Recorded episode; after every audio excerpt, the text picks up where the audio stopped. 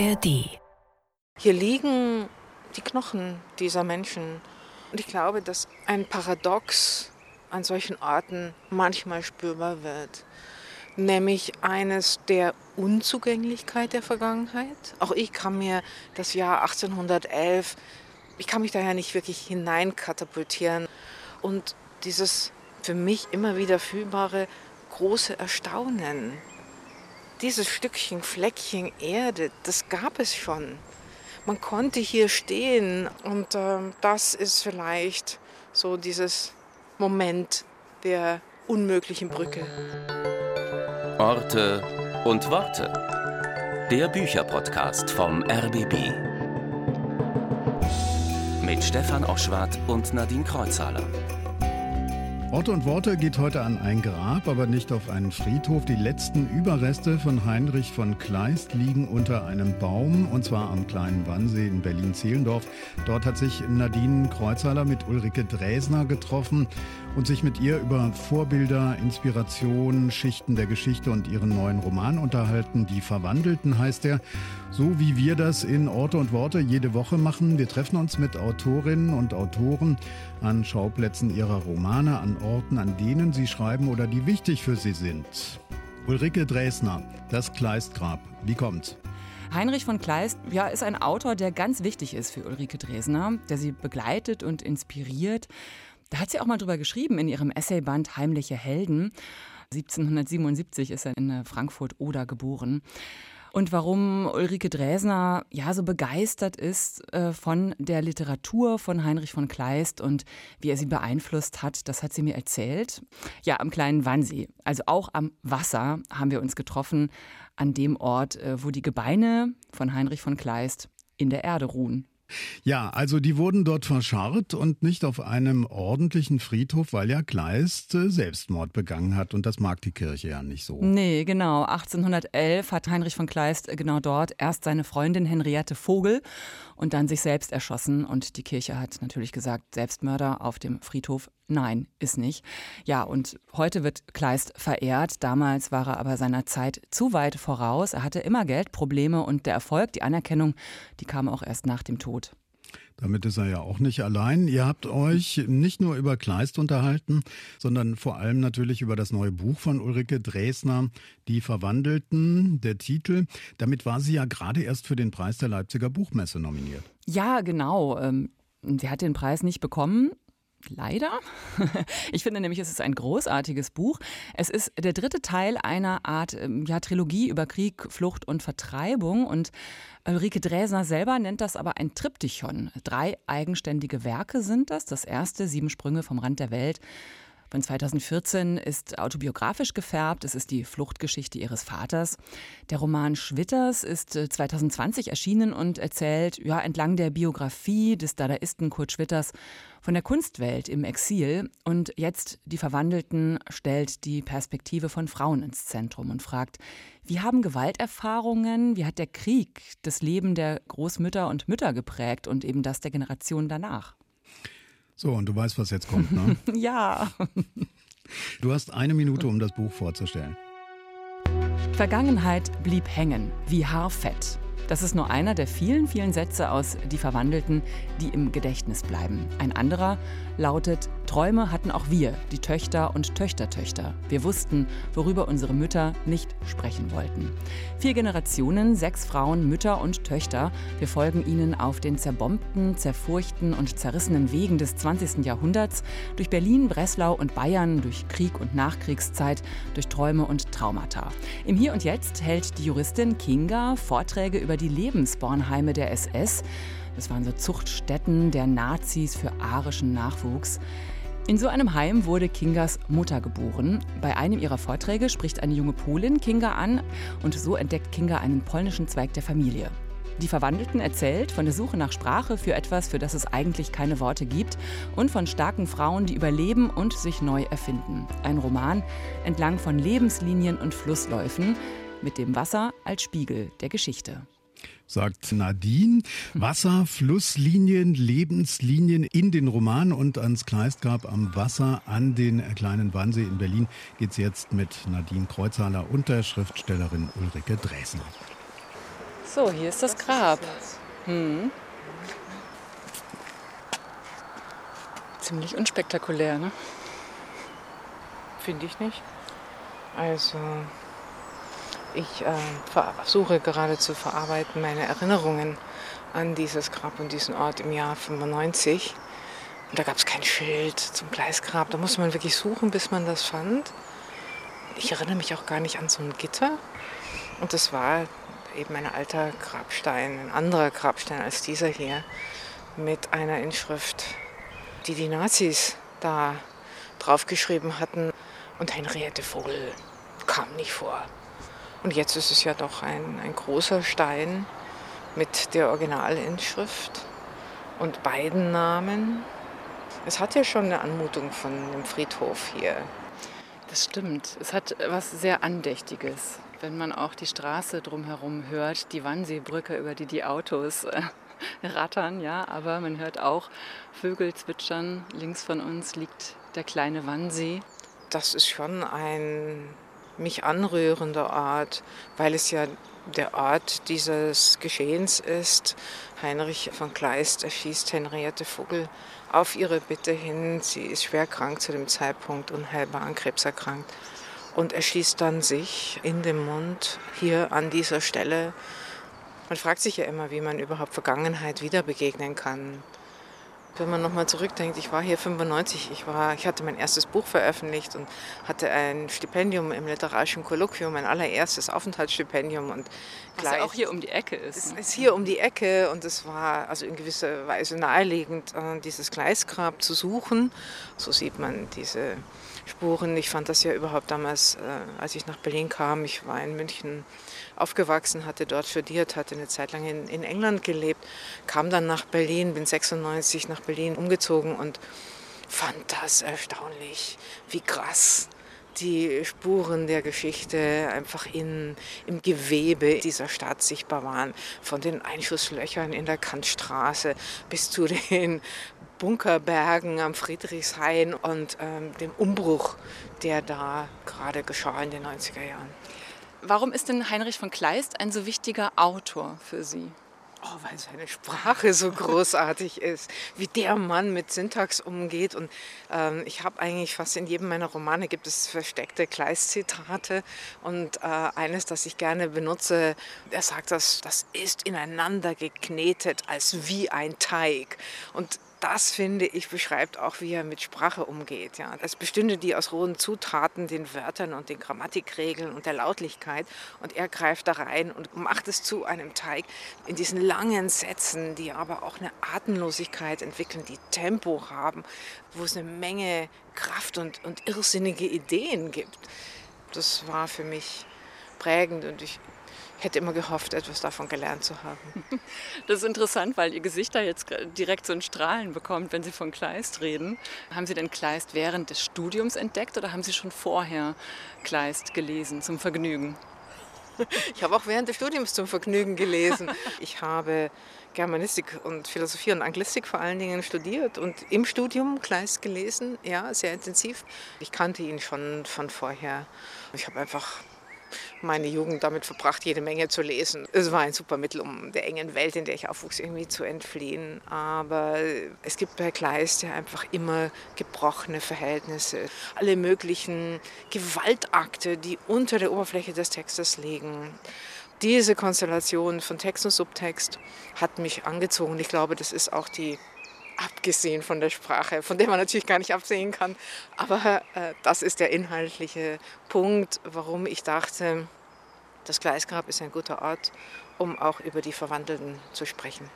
Auf jeden Fall. Da kommt einiges zusammen. Auch bei Ihnen geht es um Familienkonstellationen, um Brüche, die sich durch ein ganzes Jahrhundert ziehen. Und wir werden gleich noch darüber sprechen. Sie haben ja gerade gesagt, Sie spüren hier schon irgendwie etwas, ja, an diesem Grab. Was genau spüren Sie denn da? Wenn man nachdenkt, wo stehe ich eigentlich?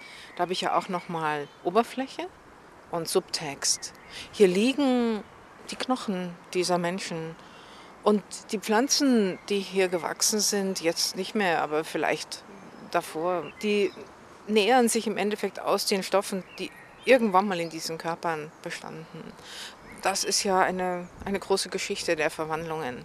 Und ich glaube, dass ein Paradox an solchen Orten manchmal spürbar wird. Nämlich eines der Unzugänglichkeit der Vergangenheit. Auch ich kann mir das Jahr 1811, ich kann mich daher nicht wirklich hineinkatapultieren. Also Unzugänglichkeit und dieses für mich immer wieder fühlbare große Erstaunen. Dieses Stückchen, Fleckchen Erde, das gab es schon. Man konnte hier stehen, die Häuser sahen anders aus, die Geräusche waren andere, Autogeräusche waren nicht da, aber der See war da. Und ich habe also eine Erdlichkeit, die haltbarer ist als die Zeit. Und das ist vielleicht so dieses Moment der unmöglichen Brücke. Wollen wir mal ans Wasser gehen? Das machen wir doch sehr gerne. Ich setze noch mein Stirnband auf, denn es ist Berlin, also windig. Ein bisschen frisch auch immer noch, trotz Frühling. Wir gehen ans Wasser, unten an den kleinen Wannsee, weil auch das Wasser eine große Rolle spielt in Die Verwandelten. So ist es. Wollen wir uns auf die Bank setzen? Das können wir doch mal tun. Wie immer in diesem Podcast gibt es unseren kleinen Steckbrief. Das heißt, kurze Fragen und kurze Antworten. Gibt es einen Geruch, der Sie sofort an Ihre Kindheit erinnert oder in die Kindheit zurückversetzt? Maiglöckchen, das Oma-Parfum. Gibt es ein Lieblingsessen, ebenfalls aus der Kindheit? Semmelknödel mit Schwammerln, sehr bayerisch. Was ist heute Ihr Lieblingsessen? Passt immer noch. Kochen Sie es selbst auch? Ich versuche es. Ein gutes Smalltalk-Thema ist für Sie? Mache ich nicht. Wozu? Auf Partys zum Beispiel. Auch da kann man anders reden. Literaturpreise sind Ihnen wichtig, weil? Es wichtig ist, die Anerkennung zu spüren, die darin ausgedrückt ist. Schreiben ist für Sie eher eine Art Rettung, harte Arbeit, Kunst oder auch die Verarbeitung der eigenen Geschichte? Mein Leben. Wo entspannen Sie am liebsten? Am Schreibtisch. Und wenn Sie mal vom Schreiben entspannen möchten, oder ist Schreiben auch Entspannung für Sie? Dann muss ich mich körperlich richtig anstrengen und auf dieses komische Fitnessrad steigen, damit mein Rücken weiter funktioniert. Aber das machen Sie nur widerwillig. Das mache ich widerwillig, da retten mich einfach nur Serien. Welche Serie gucken Sie aktuell? Im Augenblick schaue ich mir nochmal Madame Secretary an. Ich schaue immer auf Englisch, weil die Sprache ist sonst irgendwie, bin ich da empfindlich. Und so habe ich dann wenigstens einmal irgendwie eine ganz andere Welt, eine andere Sprachwelt, die aufgeht und schwitze dabei. Vielen Dank. Wir sitzen am Wasser, am kleinen Wannsee. Die Verwandelten, ihr neuer Roman, auch da spielt Wasser eine große Rolle. Es ist die Oder, der Fluss, der hier eine Hauptrolle einnimmt in der Geschichte, die sich über das ganze 20. Jahrhundert spannt. Warum spielt dieser Fluss, spielt das Wasser eine so große, auch verbindende Rolle zwischen diesen verschiedenen Generationen von Frauen, die vorkommen? Sie haben da ein wichtiges Stichwort eigentlich schon selbst benannt, als Sie verbindend gesagt haben. Und mir ist das auch erst beim Schreiben deutlich geworden, in diesem Roman spielen ja nationale Grenzen eine schlimme Rolle, weil sie verteidigt werden, ausgedehnt werden sollen, durch kriegerische Handlungen, überrannt werden, weil darüber Überleben und Tod entschieden wird. Und diese nationalen Grenzen sind ja gerne etwas, was so auf Land befestigt wird mit Mauern und Schlagbäumen, was für ein Wort allein schon das. Während die Landschaft selbst, und am deutlichsten ist das eben in den Wasserläufen auch zu sehen, sich darum nicht schert und einfach weiter fließt. Und die Flüsse wurden im Zuge des Entwickelns der Figuren etwas, wo eine andere Topografie der Frauen plötzlich aufschien. Gar nicht von Nationalgrenzen her gedacht, sondern an welchen Flüssen stehen wir, an welchen Flüssen bewegen wir uns. Und der Roman reicht ja eigentlich von der Elbe bis an die Weichsel, die Oder, wenn man so möchte, in der Mitte. Und er reicht über 120 Jahre bis in die Gegenwart. Da fließen die Wasser weiter. Ist Wasser auch ein Element? Also einige Textstellen legen das nahe. Da geht es um Dinge, auch um Menschen, um Knochen, um Spuren, die im Wasser eben auf dem Grund der Flüsse zu finden sind, ganz gegenständlich. Aber ist Wasser eben auch ein Element, das Erinnerungen speichert? Das tut es ja in vielfacher Hinsicht, kann man chemisch messen und so weiter. Aber im Roman selbst ist das Wasser eigentlich ein Element der ruhigen Spiegelung und der Verbindung. Und die Sprache verändert sich ja auch immer, wenn die Figuren am Fluss sind. Die Verkettung wird auch sprachlich deutlich gemacht. Man steigt in diesen Roman ein, indem man mit einer zentralen Figur in einen Zug steigt, der an die Elbe fährt, von Berlin nach Hamburg. Und auf der Fahrt wird es dunkel. Und der Roman endet mit einem Sonnenaufgang an einem anderen Fluss, an der Weichsel. Es gibt ja in dem Sinne keine Hauptfigur, sondern die stehen eigentlich schon alle sehr parallel nebeneinander, oder? Ja, ich würde immer denken, es gibt Paare, es gibt Mütter-Töchter-Paare. Es ist nie eine einzelne Figur, sondern immer eine Frau, die aus so einer Konstellation heraus erzählt. Und die Figuren brauchen sich gegenseitig, um damit umzugehen, was sie erleben, um es eben nicht ganz alleine tragen zu müssen. Und sie sind ja auch Figuren, die über ein kollektives Schicksal in Anführungszeichen erzählen in diesem Roman, nämlich die Formen von kriegsbedingter Gewalt, wie sie speziell sich auf Frauen, auf weibliche Körper richten, sowohl sozusagen im Umfeld von Kriegshandlungen, insbesondere in dem Fall, wenn eine feindliche Armee sozusagen auf Zivilbevölkerung stößt, und im anderen Fall aber auch eine sehr infame Form von kriegsbedingter Gewalt, die nämlich nicht von den sogenannten Feinden ausgeübt wird, sondern von dem eigenen Staat, wie das eben zum Beispiel im Nationalsozialismus getan wurde durch den Verein Lebensborn, den Heinrich Himmler 1936 erfand. Die Nationalsozialisten wollten, dass Frauen, die unehelich schwanger geworden waren oder irgendwie sehr viele Kinder schon hatten und die nicht alle ernähren konnten, ein Kind dann nicht abtrieben. Es sollten Abtreibungen verhindert werden. Und wenn sie zur Adoption freigegeben wurden, wurden sie nur an SS-verbundene, sehr nazitreue Ehepaare weitervermittelt. Der Lebensborn hatte von Anfang an eine gruselige Zielsetzung. Das hat Heinrich Himmler in einem Brief formuliert. Er schrieb, dass dank des Lebensborns in, ich glaube, 15 bis 18 Jahren 15 bis 18 Regimenter mehr marschieren würden. Und ich finde das schon sehr erschreckend, weil wir da im Jahr 1936 sind und ganz klar ist, da wird Krieg geplant. Und noch mal erschreckender finde ich den Blick auf Menschen, der sich darin ausdrückt. Die werden einfach nur als Schlachtenmaterial begriffen. Und ab 1942, 1943, als das Deutsche Reich dann seine große Ostexpansion betrieb, hat man auch arisch aussehende Kinder von nicht-arischen Eltern getrennt, in Lebensbornheime gegeben und zu arischen Kindern gemacht und auch so in diesem Namen zur Adoption freigegeben. Und das sind natürlich einfach wirklich tiefe Verbrechen gegen diese einzelnen Kinder, die davon betroffen waren, die gar nicht wussten, wer sie waren. Und das ist ein wesentlicher Teil, der in diesem Roman erzählt wird.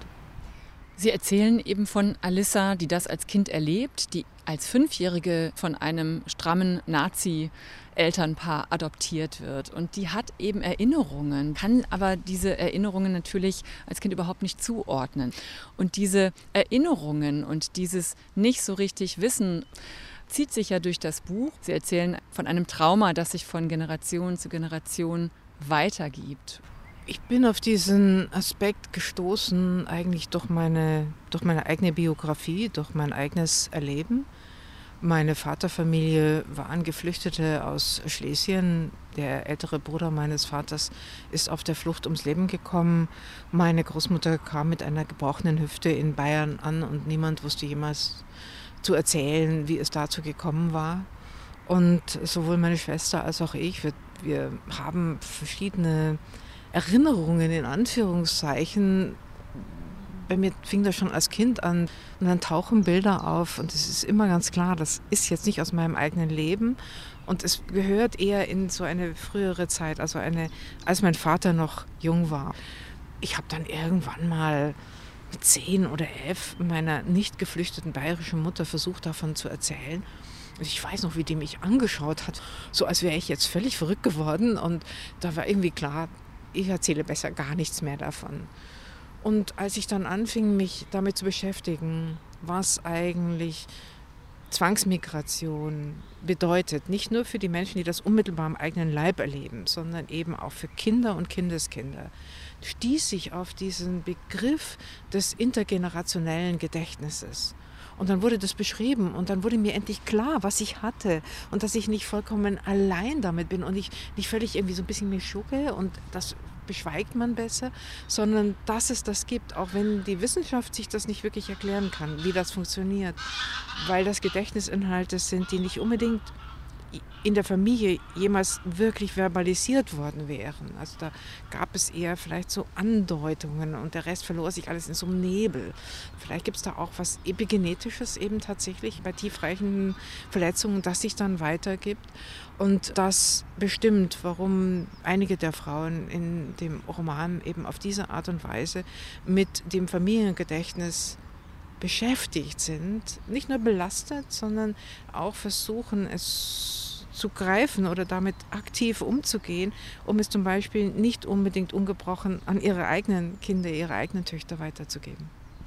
Sie haben gerade schon den Nebel angesprochen. Nebelkinder heißt es ja auch im Buch und ich glaube, als Nebelkind haben Sie auch mal sich selber bezeichnet. Wollen wir mal eine Stelle lesen?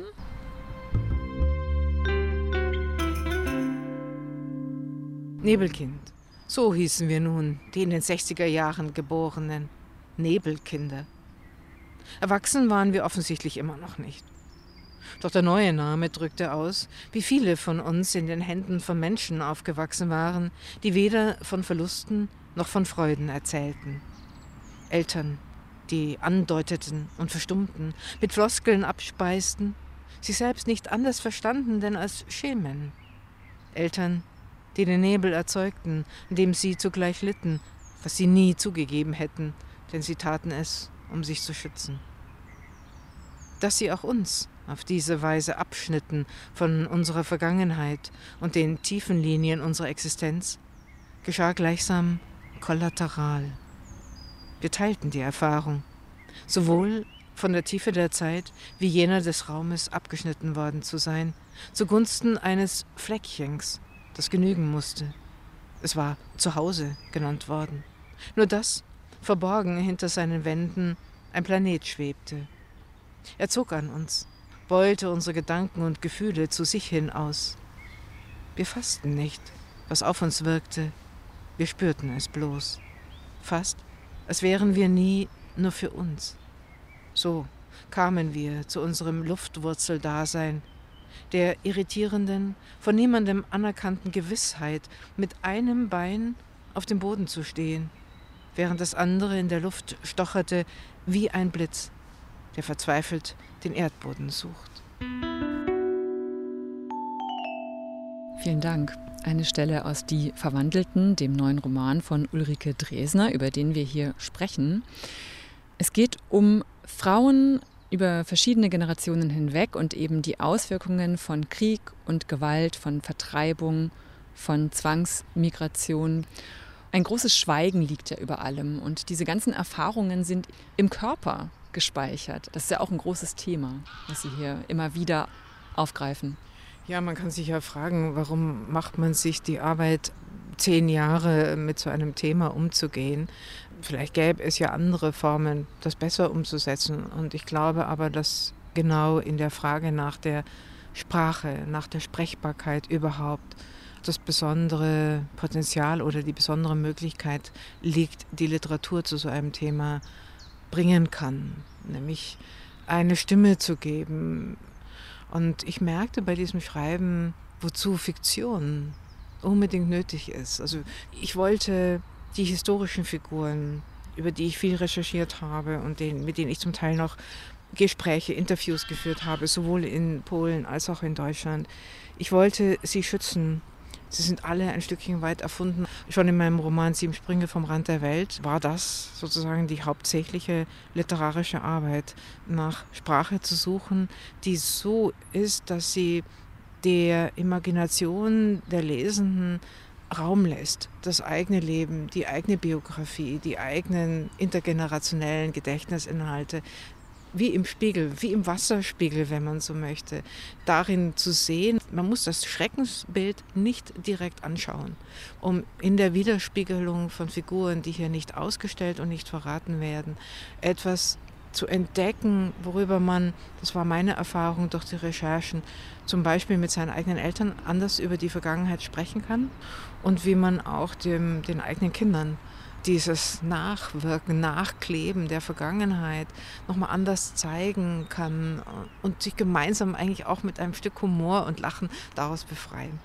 Ist Ihnen das denn gelungen, mit Ihren Eltern anders und doch noch über diese Vergangenheit zu sprechen? Ja, mit meinem Vater jedenfalls. Meine Mutter, meine Eltern leben zwar noch, aber meine Mutter wird dement und insofern ist das da leider nicht mehr möglich gewesen. Also man kann, ja, das wissen wir ja eigentlich alle, aber man kann nicht früh genug anfangen damit. Das stimmt. Wie real sind denn Teile dieser Geschichte? Wie ist diese Geschichte überhaupt zu Ihnen gekommen? Ich hatte eine Lesung aus dem Roman Sieben Sprünge vom Rand der Welt, der eigentlich die Biografie meines Vaters erzählt. Und das war in Hamburg und danach sprach mich eine Frau aus dem Publikum an und deutete mir an, dass sie eine Geschichte selbst in ihrer Familie hat, die mit dem Thema im weiteren Sinn zu tun hat. Und wir haben uns dann im Anschluss daran zweimal getroffen für viele, viele Stunden in Hamburg. Und sie hat mir die Geschichte, ihre Familiengeschichte, vor allen Dingen die Geschichte ihrer Mutter geschenkt, die Ende der 20er Jahre in Breslau geboren worden war, als ein deutsches Mädchen sozusagen, und 1945 im Januar mit ihrer Mutter aus Breslau heraus in so einem Flüchtlingstreck unterwegs war nach Südwesten, nach Tschechien, und dort aber von der Roten Armee eingeholt wurde. Die beiden Frauen sind dann zurück nach Breslau, haben dort das Kriegsende erlebt, und die Eltern dieses Mädchens wurden als Deutsche sehr früh ausgewiesen aus Polen. Und das Mädchen war 16 und ist einfach zurückgeblieben. Sie hat sich als Polin ausgegeben, sie hatte Polnisch von der Köchin gelernt, lebte als Polin und nur als Polin und hatte 4 Kinder, die nichts von dieser Vorgeschichte wussten, bis die Frau Halina Simon, die mir in Hamburg davon erzählte, 1995 in Deutschland heiraten wollte und eine Eheunbedenklichkeitsbescheinigung brauchte, ein großartiges Wort, nicht wahr? Die brauchte sie aus Wrocław und stand sie in Wrocław im Standesamt und die sagten zu ihr, dass sie die nicht haben kann, diese Bescheinigung, weil alle ihre Daten gefälscht seien. Und die fiel aus allen Wolken. Ihre Daten waren gefälscht, weil, sagte das Amt, alle Daten ihrer Mutter gefälscht waren. Das Amt hatte das dann sozusagen nach 89, Archive auf, hatte das herausgefunden. Das muss man sich mal vorstellen. Die Mutter ist zu diesem Zeitpunkt 70 Jahre alt und ihre Kinder sind 30 und 40 Jahre alt. Und interessant wird es ja dann da, wenn man sich anschaut, wie so eine ganze Familie über sowas schweigt. Denn sie hatten gewusst, sie hatten eine deutsche Oma, aber niemand hat das irgendwie zusammengesteckt. Und die Mutter sang auch gerne deutsche Lieder, wenn sie da an der Oder saß. Alles wurde verdrängt. Halina hatte unbewusst oder in diesem halbbewussten, nebeligen Familienraum das Leben ihrer Mutter, das sie nicht kannte, nachgespielt, aber über Kreuz. Sie war nämlich als junge Frau, Polin, nach Deutschland gegangen, in Deutschland geblieben, hatte perfekt Deutsch gelernt, einen deutschen Pass in der Zwischenzeit, 2 deutsche Männer geheiratet, ihre Mutter hatte 2 polnische Männer geheiratet und das war ein vollkommener Schock und ich finde das auch einen spannenden Punkt, weil wir leben ja in Gesellschaften, wo wir uns, so seit 200 Jahren wird eingeübt, du bist ein Individuum. Und dann hört man sowas und spürt richtig, also ich kriege da manchmal so richtig Gänsehaut, wenn man so haptisch, so körperlich spüren kann, wie man Teil doch auch eines Kollektivs ist. Wie hat Sie denn vielleicht das Schreiben, die Arbeit an dem Roman, der Roman heißt Die Verwandelten, wie hat diese Arbeit an dem Roman Sie selbst verwandelt? Das kann ich schwer sagen. Ich glaube, dass würde man von außen besser sehen. Ich habe viel verstanden. Vielleicht ist das für mich das Greifbarste darüber, wie das lange Schweigen über diese Geschehnisse bis heute in gesellschaftlichen Vollzügen steckt, die wir jetzt nennen. Zum Beispiel die Asymmetrien, die Schwierigkeiten, wenn eine Frau nach einer Gewaltverfahrung in eine Polizeistation geht und befragt wird. Und manchmal ist mir schon auch gruselig den Rücken runtergelaufen, nicht nur bei der Recherche, sondern eben auch genau in diesem Spiegelungsvorgang. Also ich schreibe den Roman ja so, dass er eben Raum und Spiegelung eröffnet, und die trifft ja als allererstes mich beim Schreiben. Und es tauchten Dinge aus meinem Gedächtnis auf, so Sprüche aus meiner Kindheit und Jugend, und ab und an hört man die fast auch noch heute, so wie, naja, hätte sie keinen so kurzen Rock angezogen, wäre nichts passiert, ja, wo das Opfer selbst dann nochmal zur Schuldigen erklärt wird. Und diese Struktur, auf die bin ich auch so oft in dem historischen Material gestoßen. Ich spürte das so deutlich, diese Scham der Frauen, die mir davon erzählten. Da an dieser Stelle ist, glaube ich, die Frage nach der Kraft eigentlich angesiedelt. Das ist ja dann wiederum auch der Bogen zu heute. Ich meine, leider gibt es ja immer noch Krieg in vielen verschiedenen Orten der Welt, aber eben am präsentesten ist eben gerade der Krieg Russlands gegen die Ukraine, und auch dort wird Frauen wieder Gewalt angetan. Natürlich nicht nur Frauen, aber wir reden ja gerade über Frauen. Hat sie das jetzt auch quasi eingeholt? Ja, sehr. Ich hatte Glück als Autorin. Ich war im Januar 22 mit dem Buch fertig und hatte es abgegeben, und dann geschah dieser Krieg, und ich weiß nicht, was passiert wäre, wenn ich noch dran geschrieben hätte. Ich weiß nicht, ob ich hätte weiterschreiben können, weil durch die Recherchen mir in vieler Weise viel zu deutlich vor Augen stand, was dann in diesen Februar- und Märzwochen vor allen Dingen auch geschehen ist. Und dann fühlt man das über diese Entfernungen mit und kann nichts tun und fühlt sich hilflos. Es gibt aber vielleicht auch noch etwas anderes, was man mitnehmen kann. Für mich ich habe jetzt fast 20 Jahre mich mit dieser Thematik der Zwangsvertreibung und der Traumatisierungen, die damit oft verbunden sind, beschäftigt. Und mir ist deutlich geworden, dass doch eigentlich auch so viel Leid und Schmerz in diesen kollektiven Erfahrungen steckt, auch in deutschen Familiengeschichten, dass das doch eigentlich etwas ist, dass man auch an einem Punkt wenigstens in etwas Konstruktives umwenden könnte. Nämlich, wenn man auf diese Familiengedächtnisse blickt und sie sich vor Augen führt, glaube ich, kann ein ganz anderer Empathie- und Verständnisraum für Geflüchtete entstehen, die heute zu uns kommen.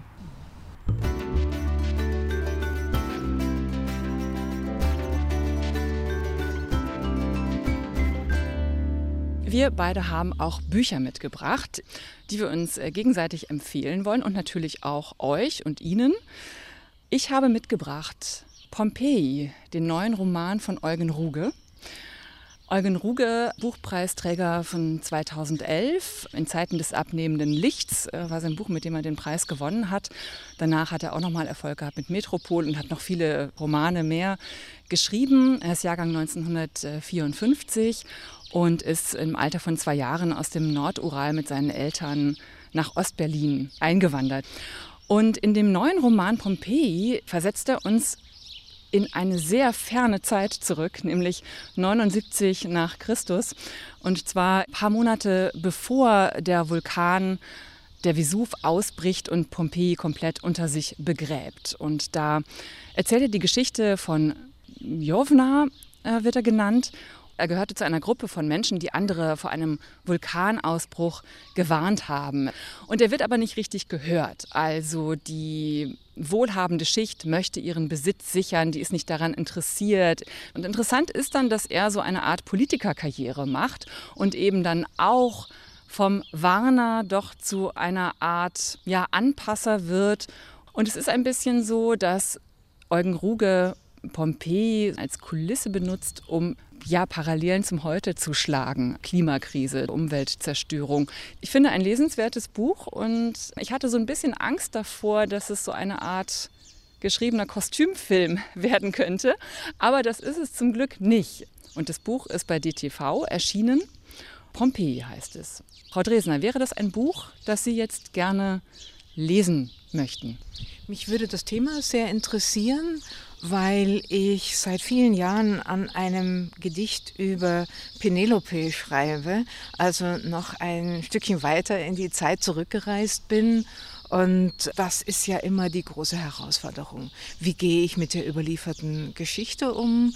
Mir gefällt, dass es da natürlich sozusagen in Pompeji und dieser Geschichte eine Spiegelung zu den ganzen politischen und atmosphärischen, anthropozänischen Themen zu geben scheint.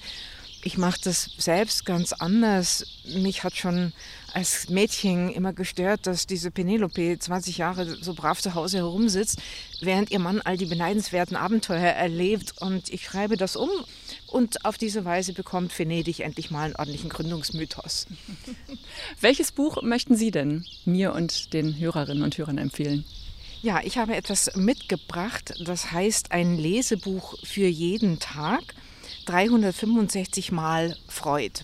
Sigmund Freud ist gemeint, herausgegeben haben es Tobias Nolte und Kai Rugenstein. Und sie hatten, wie ich finde, diese gloriose Idee, 365 Zitate aus Freuds Werk auszusuchen und diese Zitate auf 365 Menschen zu verteilen, aus den verschiedensten Sparten. Ein buntes Sammelsurium, auch einige Schriftstellerinnen sind dabei.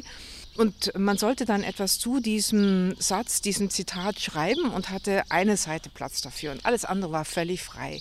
Und das Ganze ist jetzt eben ein Buch geworden, die Zitate sind Tagen zugewiesen und man kann hier blättern. Und ich mag das so gerne, ich mochte früher auch schon Lexika so gerne, wenn man irgendwie so eine Pause machen möchte, aber eine Pause mit einer Anregung, kann man dieses Buch so wunderbar aufschlagen.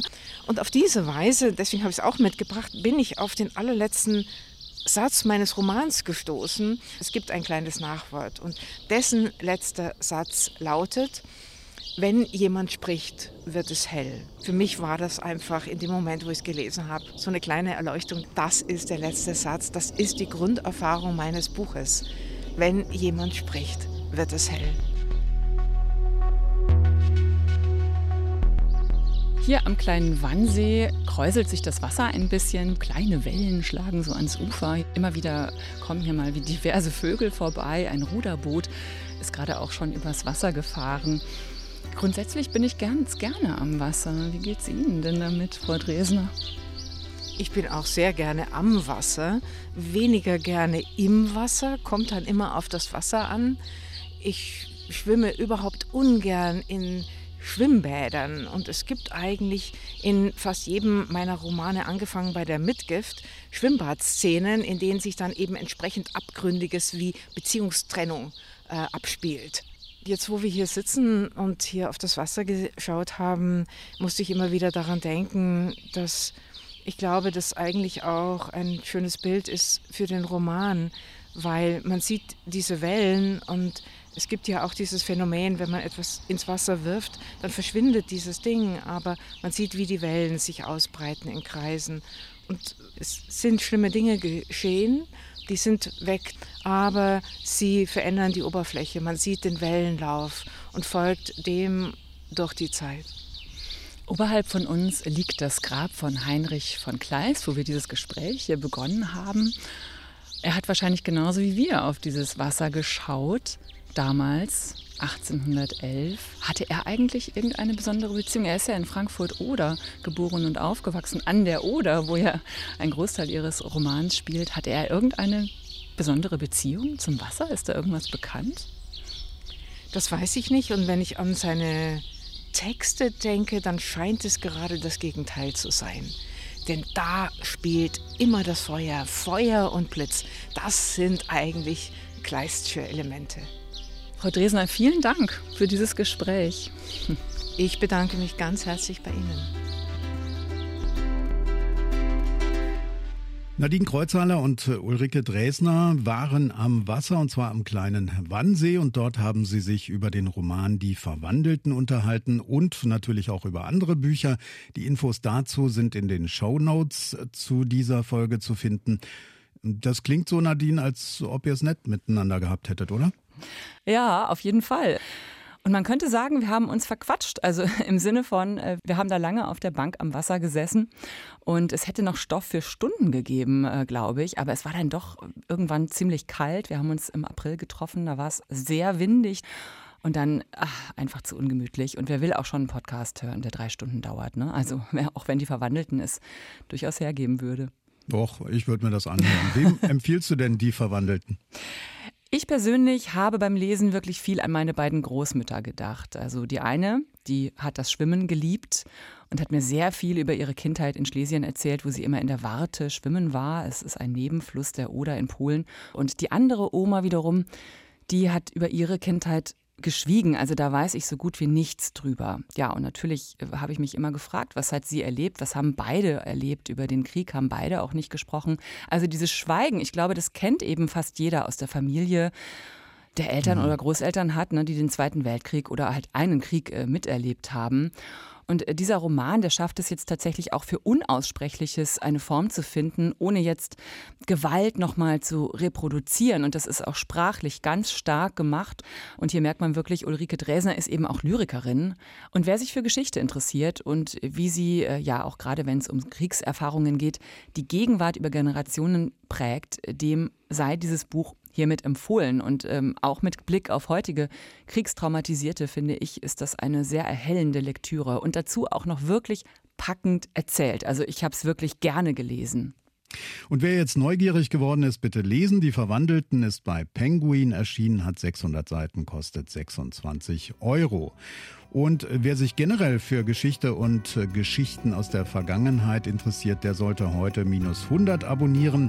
Der History-Podcast vom RBB blickt genau 100 Jahre zurück in das Jahr 1923, Monat für Monat, und zeigt, die Debatten von damals erinnern doch stark an die Gegenwart. Die Kollegen Harald Asel und Matthias Schirmer begeben sich auf Zeitreise. Mit ihnen könnt ihr das heute im Gestern entdecken, in der App der ARD Audiothek und da, wo es Podcasts gibt.